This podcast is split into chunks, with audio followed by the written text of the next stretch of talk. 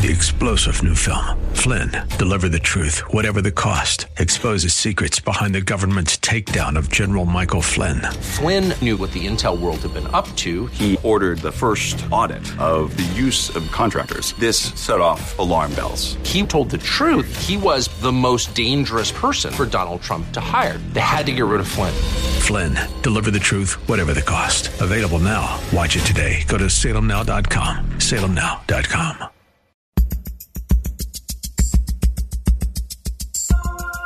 It's Lifeline with Craig Roberts. He's the host of Northern California's longest running conservative talk show. He's a man with a message, a conservative with compassion. He's Lifeline's own Craig Roberts. Five minutes after the hour of 5 p.m. here on the Wednesday edition, midweek for you. Trust you're um, staying safe and feeling well and getting used to the new normal here, such as it is. Lots of challenges to be sure.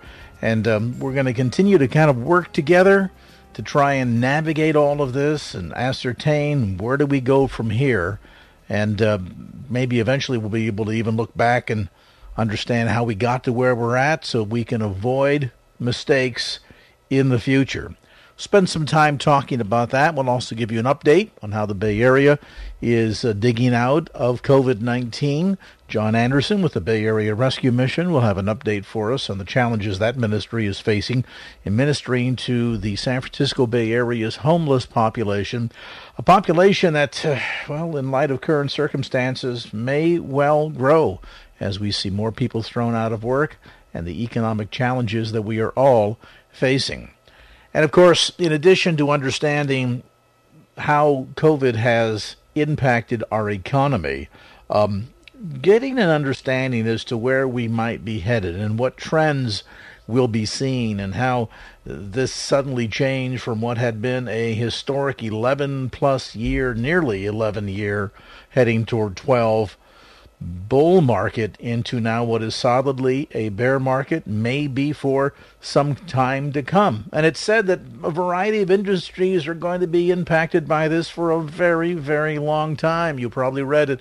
Warren Buffett has basically divested Hathaway, Berkshire Hathaway, from the airline industry. I talked to a good friend today who said flew back from an extended sort of um, involuntary vacation that lasted a month and a half, and uh, the airplane not even a third full.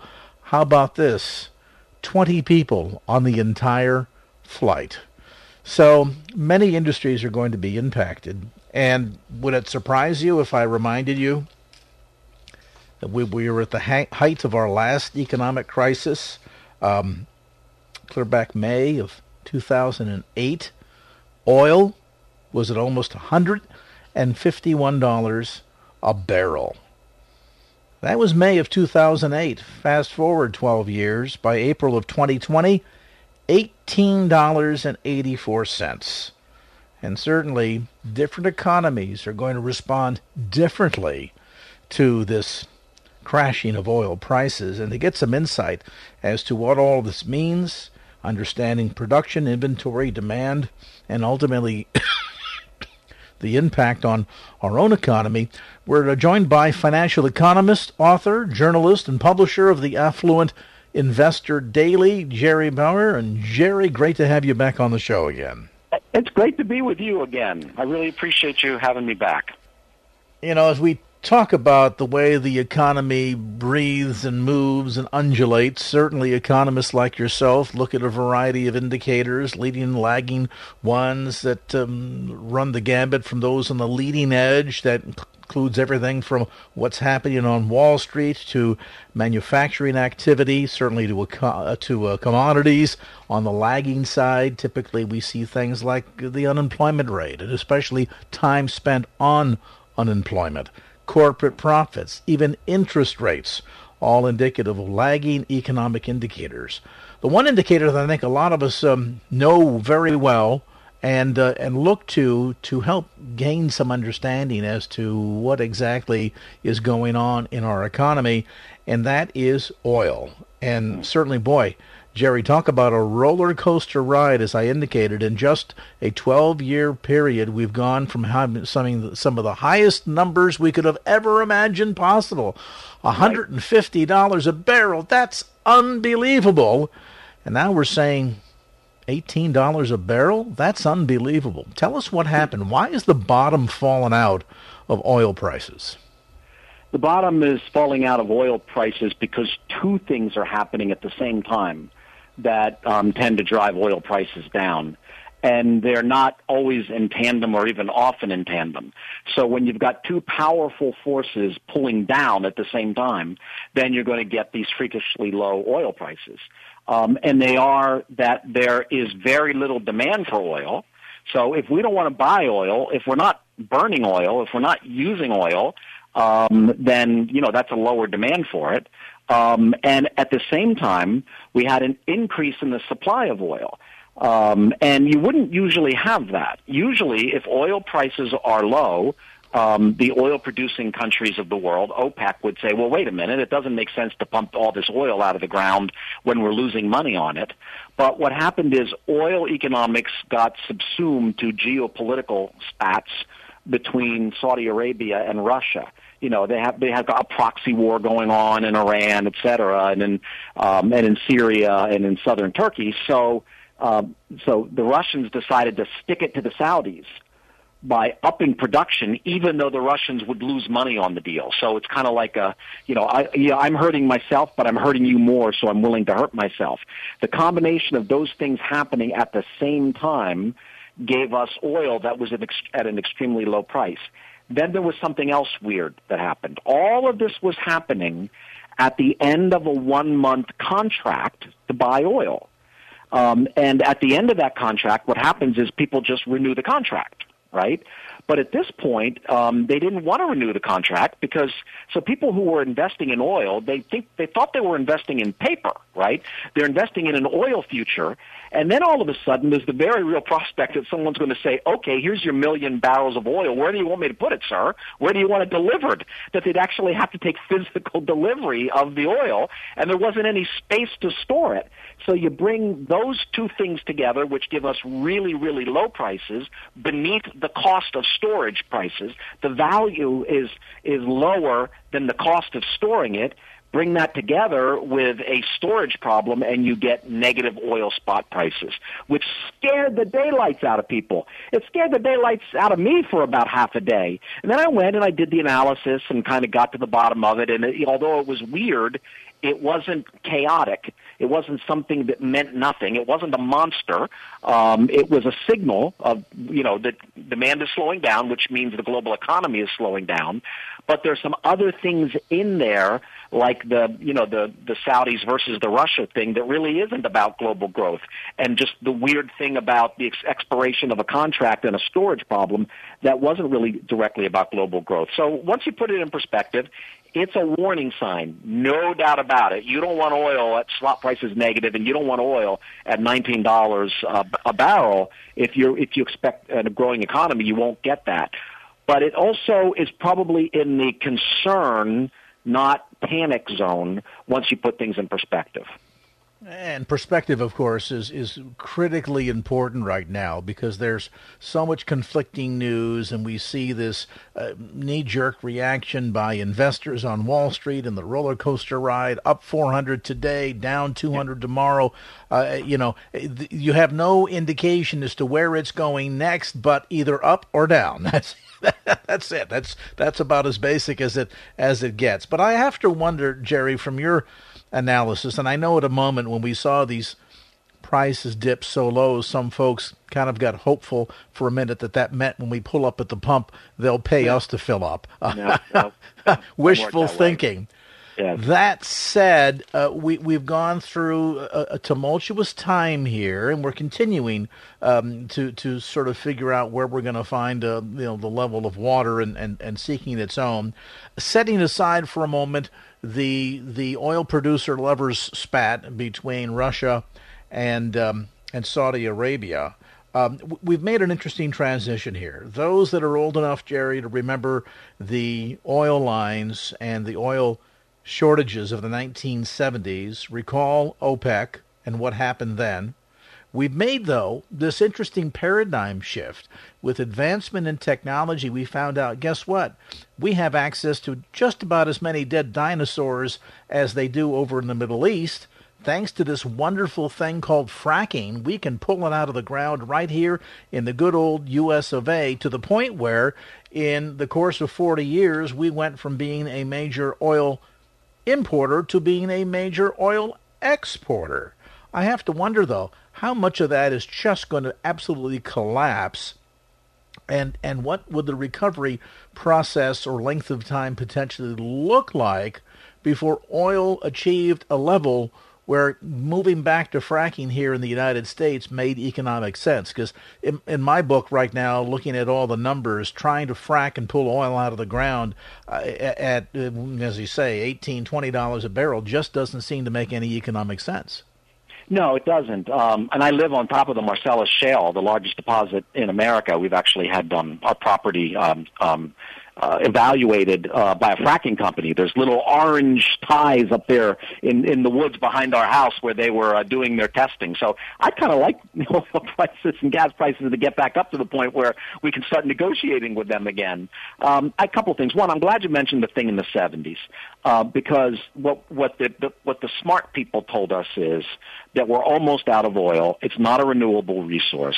We can't get at it. It's going to rise in price, and that from now on, I mean, Jimmy Carter did this, and the whole thing with the sweaters, and all of this declinist thinking, which underestimated the God-given human creativity. We're made to have dominion over the earth. We're good at it when we're faithful to that uh, mandate, and we're so good at it we now have too much oil. So all of the fear mongering of the 70s about running out of resources it couldn't be more wrong. It is not. It's not just wrong. It's not just accidentally wrong. It is catastrophically in the wrong direction wrong. With an oil glut, not a, a, not an oil shortage. Long after the period that they told us we would run out of the stuff. Um, I think one of the problems we're up against is every time we have a crisis in America, we print money to get out of the crisis. So we were afraid of hmm. Y2K and we printed money, and that caused a little bubble, and then the bubble popped. That's a tech bubble, right? And then we printed money for like three or four years, and we created a housing bubble, and that popped, and we were terrified, and we created a lot of money, and we created another bubble. So what bubble have we been creating since the 2008 crisis? We've been creating a higher education bubble, and we probably created a fracking bubble. So much excess money being pumped into the system has to go someplace. The technological e- e- cutting edge in 1999 was the internet. The technological cutting edge of the past 10 years has been fracking. So we probably overinvested in fracking um, we probably have too much capacity because every time you print your way out of a panic or out of a jam, you're creating a bubble somewhere. You may not know where until it pops. So we probably did have a, a shale oil, a fracking bubble, and we have a higher education bubble, and, and arguably even a healthcare bubble. And those are the things that are most vulnerable now to the slowdown that we have now. Yeah, and, and what I think is particularly disturbing, as you uh, suggested, and that is the notion that we really don't know where the next bubble is going to emerge or pop from. Uh, it's ironic to think that when Ronald Reagan first took office, he inherited a debt that was under a trillion dollars. I mean, that seems like a million years ago, but in fact, it was barely 40 years ago. And now here we sit, not at even the 12 trillion when we launched into the Great Recession of 2008 2009, but more than double that number. In fact, they're predicting by the end of 2020, dependent upon how many more bailout packages Congress passes, will be a 23 trillion trillion 900 billion dollars and it's only going to get worse. And that that bubble that you speak of i think the big concern there is that it's it's i, I liken it to the invisible dog fence. It's there you just don't know where it is and by the time you figure it out you get shocked and it's too late. Let's talk about that. We continue our conversation. Also taking a look at the impact of these historically low numbers the price per barrel, and how it impacts different economies differently. With us today is financial economist, author, journalist, and the publisher of the Affluent Investor Daily, Jerry Bowyer. Jerry, by the way, his website available online. It's simple. It's affluentinvestor.com. That's affluentinvestor.com. And by the way, you don't have to be one to get there. The idea is you go there, you learn, and you become one affluentinvestor.com. We'll take a brief time out, come back to more of our conversation here on the Wednesday edition of Lifeline. Right now, though, we're going to step aside and let's let the KFAX Traffic Center take the lead, tell you what's going on on this Wednesday commute.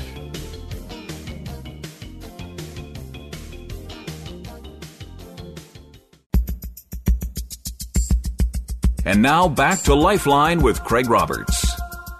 And we're back to our conversation with leading financial economist, author, journalist, publisher of the Affluent Daily information on the web at affluentinvestor.com. That's affluentinvestor.com. Publisher, by the way, I'll correct myself, of Affluent Investor Daily. Jerry Bowyer is with us today and been talking about some of the leading and lagging indicators of the economy, one that we certainly all understand as we um, drop in occasionally at the local gas station and fill her up, though we're doing a lot less of that here recently. I think, Jerry, I've been, um, for the few trips that I've taken out of the house, I've probably gone through a half a tank of gas in well over six weeks, which, uh, you know, feels like I basically parked the car and went on vacation for six weeks. Um, let's talk a bit about the, the issue here of the winners and losers. Certainly, under the circumstances that we're facing right now with the impact of COVID 19 globally, it's probably not a question of winners and losers, but the bigger losers versus the lesser losers. That said, I would imagine when it comes to oil, well, companies that are fracking centric here in the United States are going to be facing a tough time. Is that equally true of different countries that are oil producing nations, and how much of that winning and losing or bigger winner, lesser loser type experience might they see dependent upon the maturity of the individual economies? In other words, um, will a country like the United States, for example, come out better in the oil arena at these prices than a nation like, uh, I don't know, Venezuela? Yes, much, much, much better. Um, economies that are, I, I like the way you put it, mature. Um, another, the literature sometimes says complex you know, where there's a lot of knowledge in the economy, as opposed to um, emerging markets or frontier markets, which are less developed, which might have one or two major industries. I mean, look, there's some nations in the world which is which are basically people with machine guns who live on top of oil patches. Um, and the machine guns are so we keep the oil patches, you know, like Saudi Arabia, for example. Um, and, I mean, Russia doesn't have a lot of economy when you take out the oil and gas. Um, it's it's a nuclear arsenal and an army and you know, oil and gas underneath.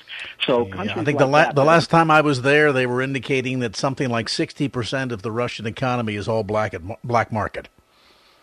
Yeah, I can believe that. Um, and it's and it's all and it's all kind of trading in services to people who who are fundamentally making money based on the hydrocarbons. So the countries that are hit most by this are the countries that are most oil dependent, um, and they also happen to generally be poor countries. Um, which, by the way, it's, an, it's, it's interesting to just take a moment here morally and think about people who want to phase out fossil fuels uh, people who want to divest from fossil fuels. I'm seeing this a lot in my own industry and finance, where we're going to, you know, we're going to drive the fossil, we're going to sell the, the fossil fuel stocks and the bonds, and we're going to drive up their cost of capital and, and drive them out of business. Okay, just understand what that means. It means the kind of um, uh, stagnation and and misery and lack of progress that we have now permanently, and much worse among the very poorest people than among the richest people. That's what the decision to defossil fuelize means.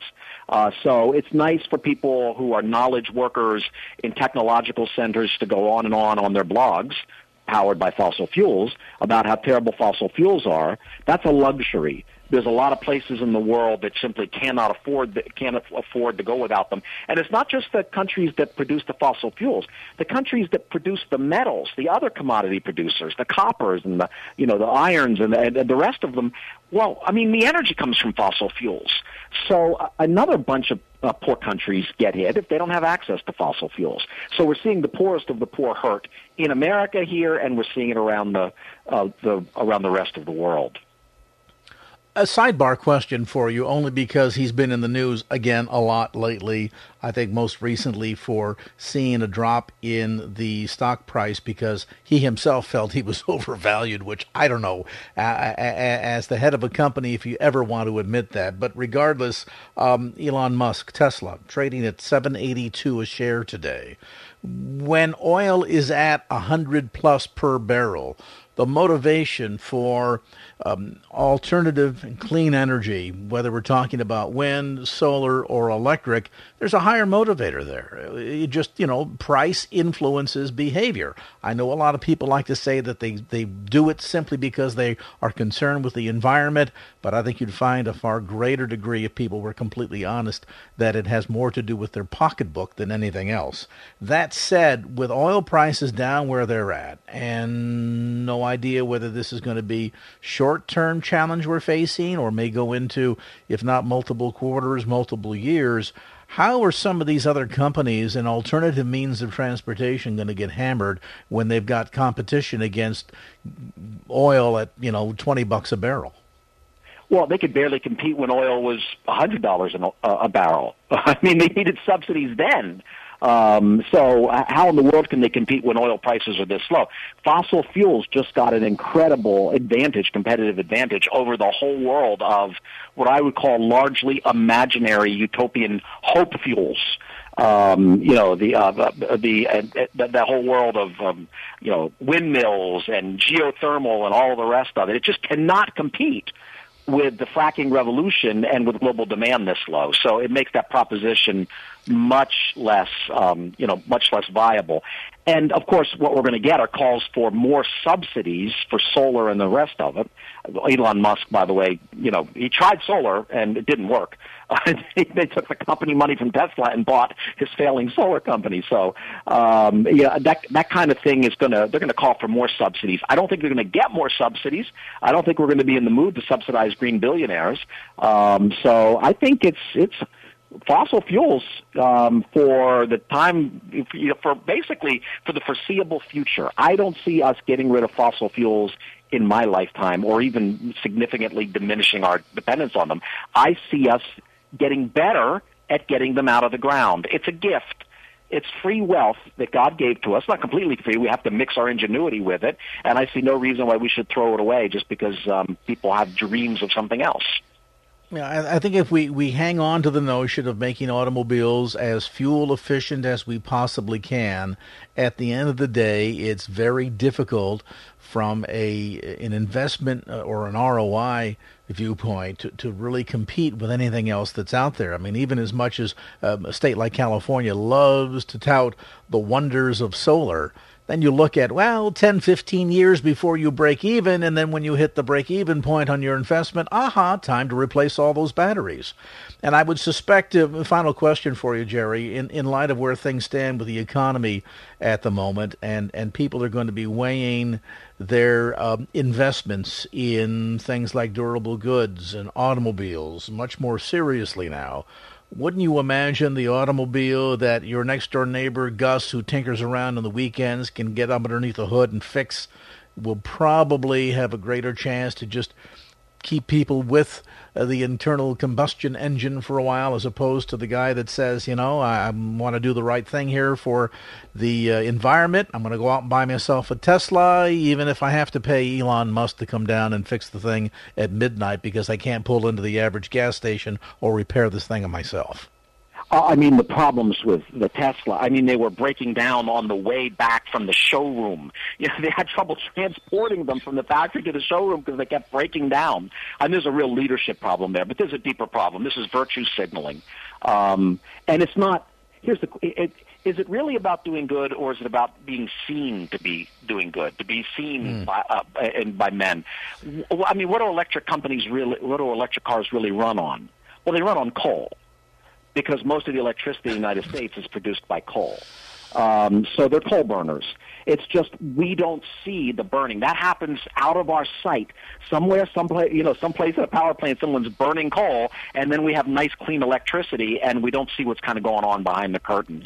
So yeah, if there's no if there's no ta- if there's no tailpipe out of which the the smoke is billowing, then we are we feel uh, that we're doing our our fair share to help the environment. With not us not recognizing that oh, there's a tailpipe. It's just located, you know, a couple of hundred miles away and much taller.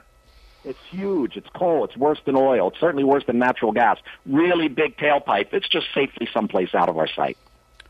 Jerry, we appreciate the time, and uh, folks want to get more information. You know, is smart investors um, and the ones that are going to survive this experience will be the ones that are informed investors and trying to navigate the world of retirement planning and investing right now.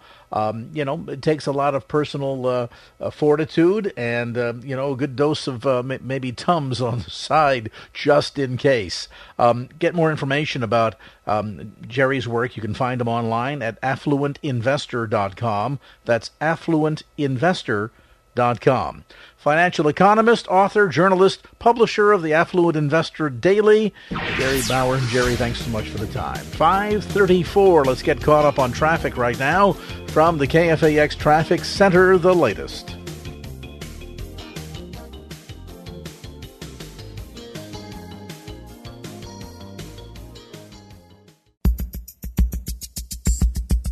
And now back to Lifeline with Craig Roberts.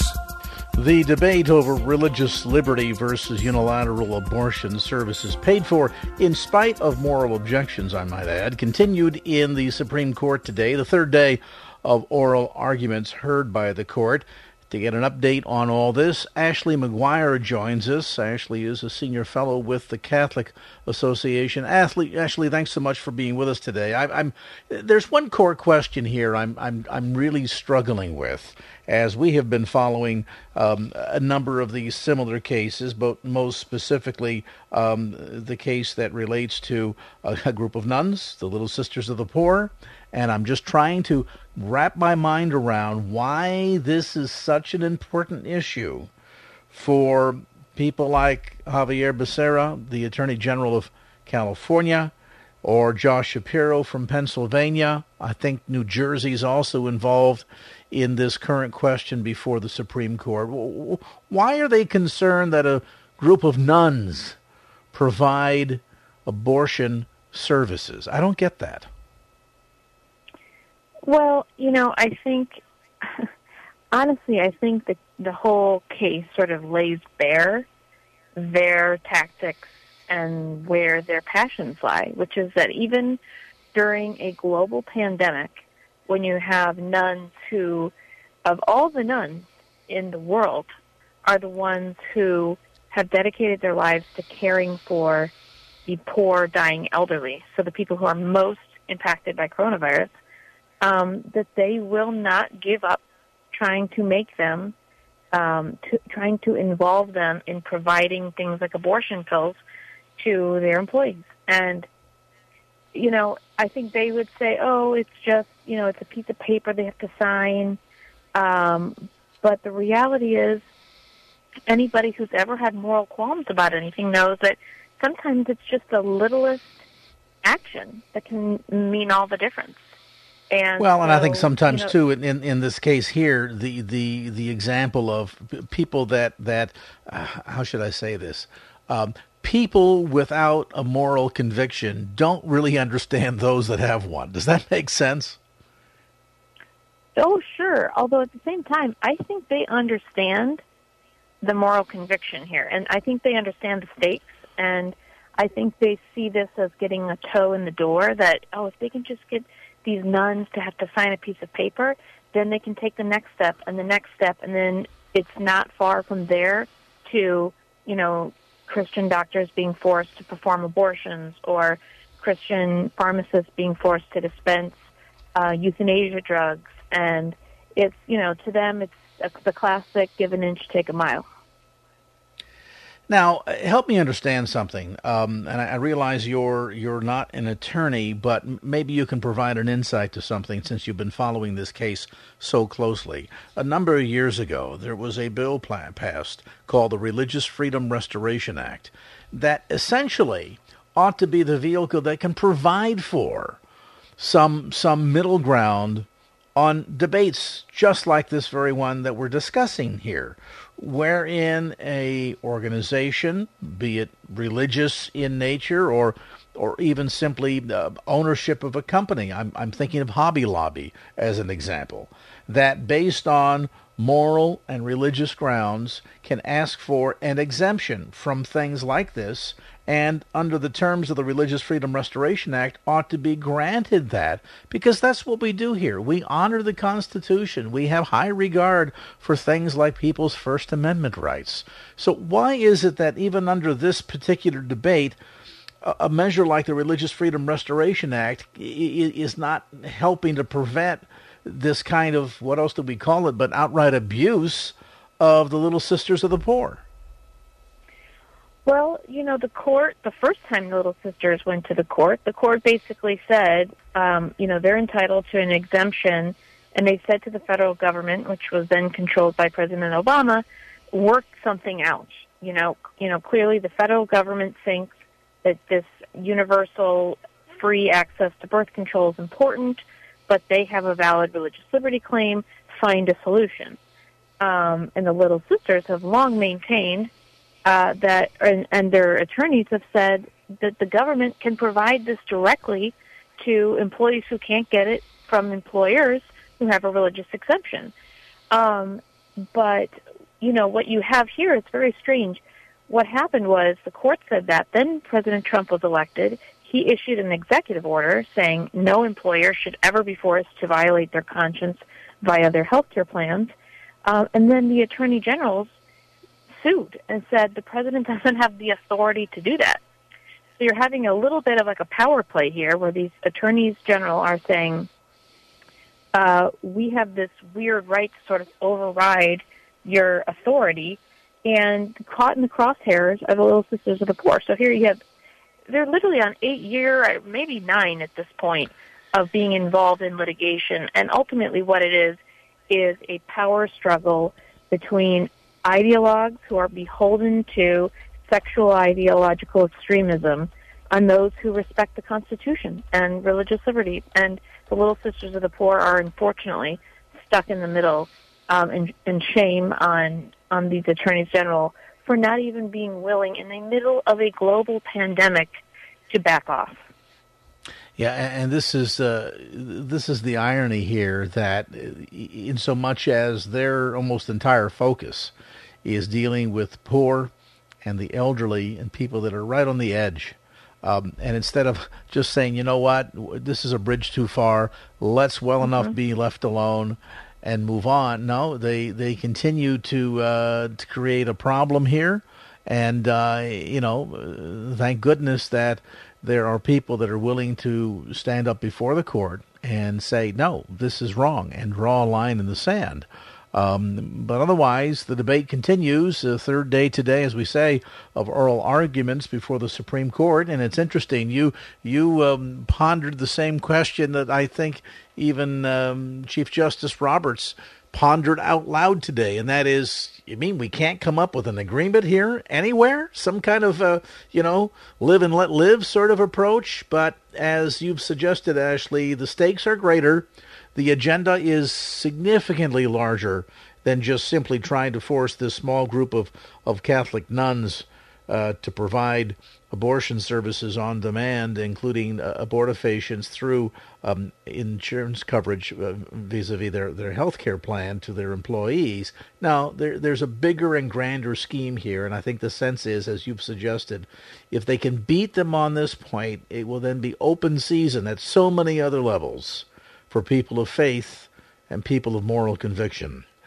Ashley McGuire, we appreciate the update. Ashley is a senior fellow with the Catholic Association. Information available on the web at thecatholicassociation.org. All right, coming up after an update on traffic, John Anderson with the Bay Area Rescue Mission joins us for an update how to minister to the poor here in the Bay Area in the midst of a pandemic. There's an update. Back with more. Latest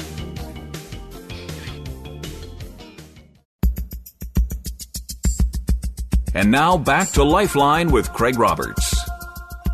All right, welcome back to the conversation. As you know, we've been following the impact of the COVID 19 situation here in the Bay Area very closely, and I, of great interest has been the impact on hurting families, homeless families, and what this means.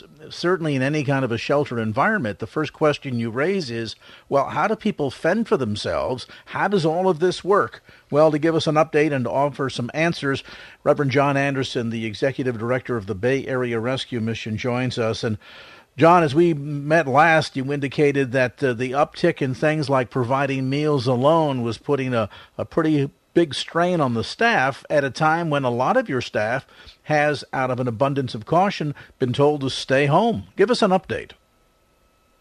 Uh, Craig, thanks so much for asking. Uh, things at the Bay Area Rescue Mission have changed significantly, uh, especially in the light of the Corona 19 uh, coronavirus, COVID 19. You know, in, in the last uh, six weeks, Craig, we have actually seen nearly 400 people accept Christ as their Savior.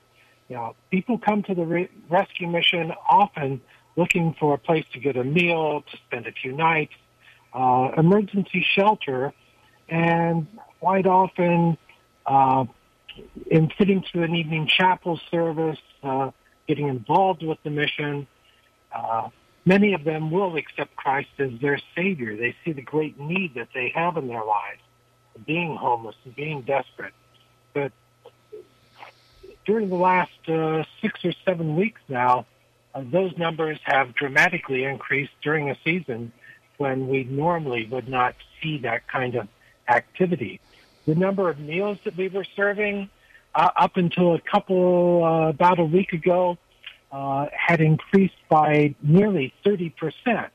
And then as uh, government officials uh, from, from our state, from the governor's office, from the county health department, from uh, the county health departments of seven of the nine counties that touched the bay, uh, started to put in place more restrictions on shelter in place and initiating their own housing elements, uh, we've seen a significant drop off in the number of meals that we're needing to provide right now because the county uh, basically has moved people from our short-term emergency shelter, uh, which I will say we had zero positive uh, results on the coronavirus uh, outbreak They've uh, moved people from our short-term emergency shelter into hotels uh, in different parts of Contra Costa County. And uh, so what we have going on right now is our long-term recovery program for the homeless and needy that came in, uh, wanted help in changing their lives uh, beyond just short-term emergency shelter. So we're discipling them and helping them through Bible studies and uh, a lot of different activities that help them to get their lives back on track. Uh, so that activity is in full act, full force.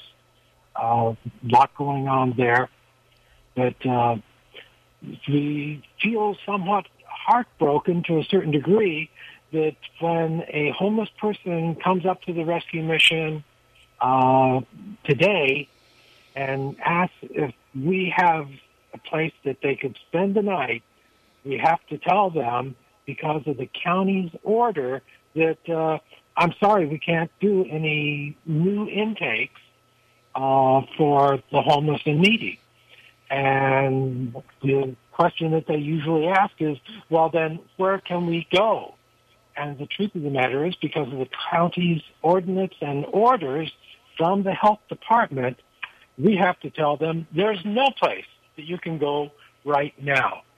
That uh, the county has restricted every uh, homeless shelter agency in the county from doing any intake of homeless people. And uh, they won't even do intake of new homeless people at the hotel systems. So we're trying to work through all of that while still maintaining our long-term recovery programs. And uh, yeah, honestly, Craig, I went out uh, about a week ago and bought a hundred sleeping bags, a hundred pup tents, pretty inexpensive, uh, a hundred New Testaments with the Psalm and Proverbs, uh, some meal vouchers, different things like that. And we are providing people that come to our doors uh, right now with uh, a sleeping bag, a tent, a New Testament, food, and water, and uh, saying, look, we would love to have you stay with us. We truly would. It's what we do as a ministry. But because of the county's orders from the health department, we can't do that for the time being. We tell them about Jesus. We share the gospel with them. Many are still getting saved. They, they understand the desperate situation that they're in. And uh, so that, that's, that's a lot to digest there, Craig. It, it, it is indeed, and and as as much as I'm hearing you indicate that a lot of the current health regulations are stifling a lot of the ministry that normally takes place on a routine basis um, physically inside the doors of the Bay Area Rescue Mission. You're able to do things outside. That's encouraging. I think maybe the the wake up call here is the realization and I'm sure this is already going through your mind and the minds of the staff, and that is that once the, the shelter in place orders are relaxed, the impact to the economy of the San Francisco Bay Area, much as it has been and will be across the nation, where we see upwards of 30 million people that have filed unemployment and folks that are wondering how are they going to pay the rent and recognizing that even with a stimulus check of $1,200 in the Bay Area, that doesn't pay the rent that the need to minister to needy families, and I think what we're going to see, John, is an explosion in the number of homeless individuals and families in the coming months in the aftermath of this COVID 19 pandemic. And that's where the work of the Bay Area Rescue Mission is really going to become vitally important, desperately important, and I think it's going to be vitally important that we as the church stand with your ministry to make sure that you have the tools and resources you need to meet that what will surely be a major long-term crisis. Uh, we absolutely agree, Craig. We're planning for that. We're in the process of getting ready for it. We were starting to see, in fact, we were significantly significantly seeing the impact uh, when it was, you know, we were talking about 12 or 13, 14 million people that were unemployed. Now we're at 26 million or more nationwide. Uh, you know, our, our numbers were increasing significantly before these new restrictions were put in place. And you're absolutely right. We're going to see record numbers of people who are homeless, who have lost their jobs, and those jobs, some of them won't be coming back, uh, that have lost their homes, and they're hungry, they're hurting. Uh, it's a great opportunity to share the gospel. It, it truly is. Uh, and to reach out and try to help people as best we can uh, to walk with the Lord, to know the Lord, and to reclaim uh, a bit of normalcy in their lives. Well, it's going to be a challenge, no doubt, for all of us. And John, I know that you need to run to another appointment, so I don't want to keep you, but I do appreciate you taking the time to update our listeners. And folks have called and wondering what's going on. How can we help the Bay Area Rescue Mission? And uh, as you're understanding here from our conversation with its executive director, John Anderson, it's a fluid situation but it's one that certainly is beginning to emerge with a picture that's indicative of the idea that once things return to normal, I'm using my air quotes here with my fingers, normal, life will be changed greatly across the country and certainly in the Bay Area. And there are going to be people that are going to be badly hurt by this financially, who are going to be challenged in terms of their health, and all of whom are going to be in the need of a message of hope. We attempt to deliver that every day here at KFAX, and we partner with important ministries that are on the front lines of that kind of uh, crisis help and hope delivery every day. So we encourage you to pray for Reverend Anderson and the team at the Bay Area Rescue Mission and to think about supporting this ministry organization.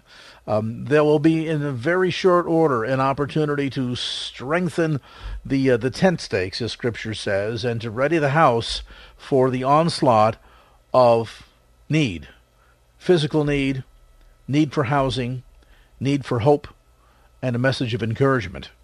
And so, be in prayer for the Bay Area Rescue Mission, and stand with them financially Information available on the web about their fantastic work at bayarearescue.org forward slash donate. That's bayarearescue.org. Our thanks to Reverend John Anderson, the Executive Director of the Bay Area Rescue Mission, for giving us an update. It's amazing and challenging times, to be sure. A time when we need, as a nation, the people, to be seriously in prayer. Right now, though, let's pause and get you an update on traffic.